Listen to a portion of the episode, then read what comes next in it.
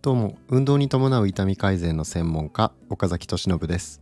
機能神経療法家 functional neuro therapist として国内外の一流の指導者から学んだスキルで病院で改善しなかった方の症状を再発しない状態に導いています。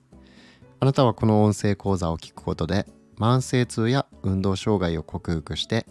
痛みなく自由に動ける体を取り戻すための知識を得ることができます。ということで今日もお話ししていきますね、えー、今日のテーマは感情と情動の違いっていうお話です。えー、この情動っていうものが何で大事なのかっていうことなんですけど、えー、これは僕らが感じる痛みっていうものと深く結びついてるからなんですね。えー、感情っていうのはまあ日常的に味わってるものでエモーション、まあ、僕らよく感じてるのでこれはまあわかると思うんですよ。で情動ってあんまり聞いたことないと思うんですね。なんですけど痛みを理解する上でこの情動っていうのはめちゃくちゃ重要ですっていうことなんですよ。この情動が理解できてると、えー、あなるほどだから僕らは痛みに強い人と痛みに弱い人がいるんだとまあそういったことが分かるようになってくるんですよね。でじゃあ情動っていうのは何なのか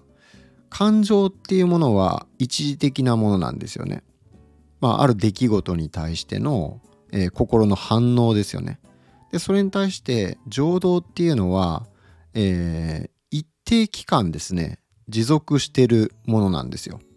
一定期間持続してる心の状態ですね。えー、感情が反応なのに対して情動っていうのは心の状態です。で例えるなら感情っていうのは気温みたいなもんなんですよ。その時その時で変動があると。で一方で情動っていうのは季節みたいなもんですね。まあ、ある一定の期間同じような傾向が続いてるっていう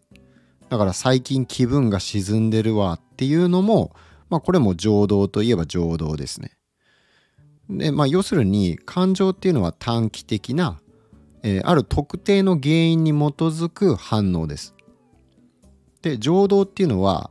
感情よりももっと長期的でで特定の原因っていうのがない場合もあるんですね。ないというよりはそのいろんな、え過去の感情とか体験の積み重ねによって作られるものなんですね。なのでまあ何て言うんだろう世界観みたいなイメージに近いかもしれないですね。えー、この情動がものすごくネガティブな状態なのとポジティブな状態だったら、えー、なんか世界を見る目が違ってくるというかえー、まあ、そういった感覚がありますね。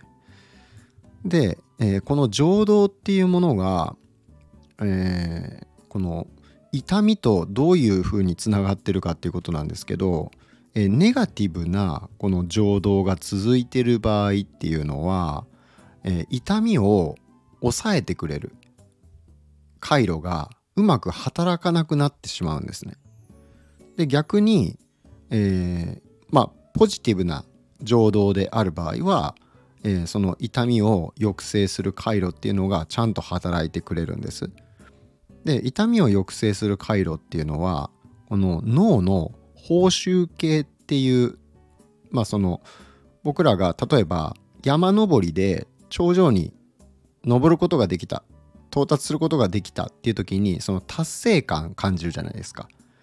で嬉しいやったーっていう感じですね。であれが、えー、まさにその脳の報酬系っていうものを刺激するんですね。でこれメゾリンピメゾリンビックドーパミンシステムって言います。なんかオリンピックみたいな感じの名前ですけどメゾリンビックドーパミンシステムですね。でこれはまあ報酬ですね。脳が何かを達成したりとかすごいワクワクしてる楽しいって感じたりする時にこれが活性化するんですね。でそうすると、えー、このまあポジティブな情動がまあ増えるわけですよ。この何か楽しいとか達成したっていうのを繰り返し経験することでこの情動っていうのがポジティブな情動に変化していくんですよね。で逆に、えー、なんか自分のすごい無力感を感じたりだとかなんか自分ってダメだなって何やっても失敗ばっかりだなみたいな感じの状態が続いてる時っていうのはこのメゾリンビックドーパミンシステムっていうのが、えー、まあ刺激がされないというかあの機能不全になっちゃうんですね。まあ、そうすると気分障害ですね。なんかそういった情動の変化っていうものと関連してるっていうことが分かってます。なので、えー、僕らが普段ですねどういった、えー、情動になっているかっていうのが、まあ、この痛みの感じやすさと、まあ、密接につながってると、まあ、切り離して考えることはできないっていうことなんですよ。なので、まあ、痛みにものすごく敏感な状態っていうのはあんまりその痛みを経験されたことがない方にはわからないと思うんですけどで僕も含めて、えー、まあわからないんですよね。なんですけど本当にあのものすごく痛みに過敏になってる方っていうのはあの僕も何度もお会いしてるんですね。というのがやっぱりご高齢の患者さんってその自分の体の痛みと向き合ってる自分の体に意識が向いてる時間っていうのが長い傾向にあるんですよね。で例えば僕らだったらそのまあ仕事やってたりだとかえー、まあ、社会人だったらね仕事やってたりだとかまあなんかこう、えー、いろんなことに忙しいだとかでちょっと体の方に意識が向かないそれ以外のことに意識が向いてるっていうことがまあ多いと思うんですよね時間的に。なんですけど、えー、まあ、ご高齢の方の場合そんなにその外に出て、まあ、活動的にされてる方はもちろん別ですよ。なんですけど、まあ、家に閉じこもるというかあんまりその外に出てえー、みんなと喋ったりだとか運動したりすることもなく、えー、家で過ごしてる方が多いっていう場合、えー、やっぱり、まあ、筋力低下とかも相まって、えまあ、痛みが、まあ、血流が悪くなるとかですね。でミトコンドリアの機能が低下するっていうことが起こるので、まあ、そうすると痛みをがどうしても起こりやすい状態になってしまうんですよね。血流が悪くなったりすると。えー、それで痛みが起こってくると。そしたらは痛いなっていうことばっかりにどうしても意識がいくのでだんだん気分が落ち込んでくるんですよね。でまあそういうわけでその気分が落ち込んでる状態が、えー、長く続いてしまうとこの情動っていうものが、えー、どんどん自分のその無力感ですよね、えー、もう何て言うのかな不安とか恐怖の情動ですね、えそういったものにだんだん支配されていくと。そうすると、えー、先ほど言った、えー、メゾリンピックドーパミンシステムっていうものが、えー、機能不全に陥ってしまってあんまりその何て言うのかなポジティブな感情っていうのを感じにくくなっちゃうんですよね。なんか何やってもこう楽しいって感じないとかなんかこう無力感達成感みたいなものがないとか何やってもダメだろうとか、うん、なんかそういう無力感ですね。そういったものにつながっていくと。でこれになると痛みがさらに増してくると。痛みを感じやすくなるからですね。まあ専門的には痛みの行き地が下がるっていうんですけど、うん、あの例えばえっ、ー、と50の刺激があった時に初めて痛みを感じるっていうのだとしたら普通が、えー、20とか30でも痛みを感じてしまうっていう状態になってしまうわけです。痛みの閾値が高い人だと全然痛みとして脳が認識しないんですけど、まあ、これぐらいだったら問題ないから痛みっていう感覚は必要ないよねっていうことで、まあ、痛みっていうのは警報システムみたいなもんですから危険を知らせるための。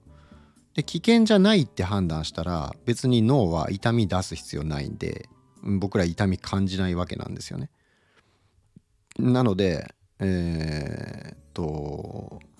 そうだから行き地が下がってしまうと痛みを感じやすくなってしまうっていうことなんですけど、まあ、それがこの、えー、ネガティブな情動具体的には不安とか恐怖とか無力感ですね、えー、そういったものが続いて、えー、しまうとこの痛みの域値が下がってしまって僕らは痛みを感じやすくなってしまうと。でさらにそれで痛みを感じやすくなるのでまたより痛いって感じるわけですよちょっとしたことで。そうすると本来は痛くないのに痛いって感じるわけだから、まあ、睡眠とかにも影響するかもしれませんし、えー、あるいはもう普段からもう痛いっていうことにしか意識が向かないとそうすると人間っていうのは意識を向けたものが拡大されるっていう、まあ、そういう傾向にありますので、えー、もっとさらに痛みに対して敏感になっていくとそうするとよりもうダメかもしれない不安だとか恐怖そういった感情がまあさらに大きくなっていってっていうこの負のループが、えー、形成されてしまうわけですねそうすると、えー、状態っていうのがもうね想像していただいたら分かると思うんですけどどんどん最悪の連鎖が起こってくるわけなんですよね。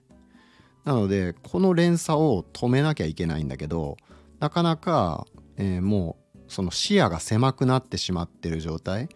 えー、特にご高齢の方で家からあんまり出ないとかですね、えー、まあ、中高年の方でもうんなんか人に相談できる人がいないだとか、まあ、何かのきっかけでそういったそのネガティブな情動っていうものが続いてしまった場合これはまああの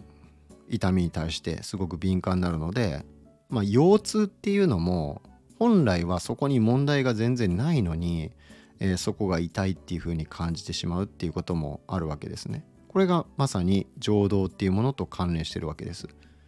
で感情がえー、散り積もったものが情動を作っていくっていう風にも言えますので、えー、まあ、感情が雪であれば雪がパラパラっと降ってきてそれがちょっとの間だったら、えー、まあ、喜びの感情とかによって、まあ、そういう温かいエネルギーによって溶かされていくんですけど、えー、すごい冷たい状態ネガティブな状態が続くと、えどんどんどんどん雪が降って、まあ、その冷たい感情っていうね雪がどんどんどんどん降ってそれが溜まっていって、えー、いつの間にかそれがずっと続いてくると雪の壁ができてしまうわけですよ。でそれがそのできちゃった壁がまさにこの情動ネガティブな情動っていう、まあ、そういうふうにイメージしていただくと分かりやすいんじゃないかなと思います。なので、えー、こういった負の情動っていうものを抑えていく、えー、形成されないようにしていくえー、ポジティブな情動を築いていくためには何が大事なのかっていうことなんですけどこれは、えー、希望と期待感なんですね。希望。これは今痛いけど状況は良くなっていく。ちゃんとした治療を受けていけば良くなっていくんだっていう希望ですよね。あとは期待感、えー、同じ手術をするにしてもえー、結果がいい人と痛みが取れる人と痛みが取れない人っていうのを研究した、えー、ものでは結果として、えー、プラセボといって、まあ、偽の手術ですね実際には手術してないんだけど手術した風に見せかけた人と実際にちゃんと手術した人では、えー、ほとんど痛みが取れた人の数が同じだったと。で痛みが取れなかった人手術しても痛みが取れなかった人の、え、傾向として手術で本当に良くなるのかなっていうそういう期待が持てなかった方だったっていうそういう、まあ、研究結果が出たわけですね。なので僕らにとってこのうん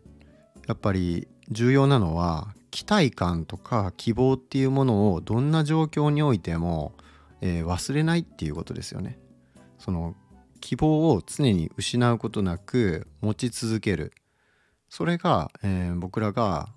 生きていく上でその痛みに抵抗する、えー、人生を痛みっていうものに支配されるんじゃなくて、えー、痛みを克服してよりその楽しい人生を送っていくためにはこの期待感とか希望あとは無力感の反対ですよね。有能感。え自分はやればできるんだっていう。自分は絶対大丈夫なんだっていう、えー、まあ、そういった感情ですね。気持ち。それが、えー、僕らのこのメゾリンビックドーパミンシステムっていうその快の、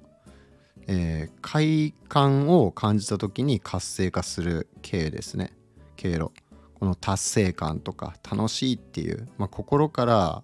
え、やったっていう感じですよね、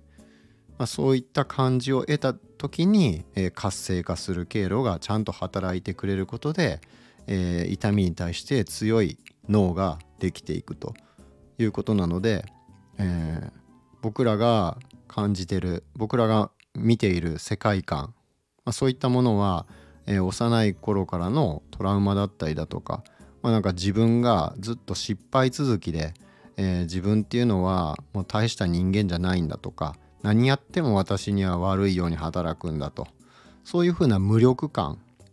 えー、希望がない状態。それが続いてしまうと、えー、どんどんどんどん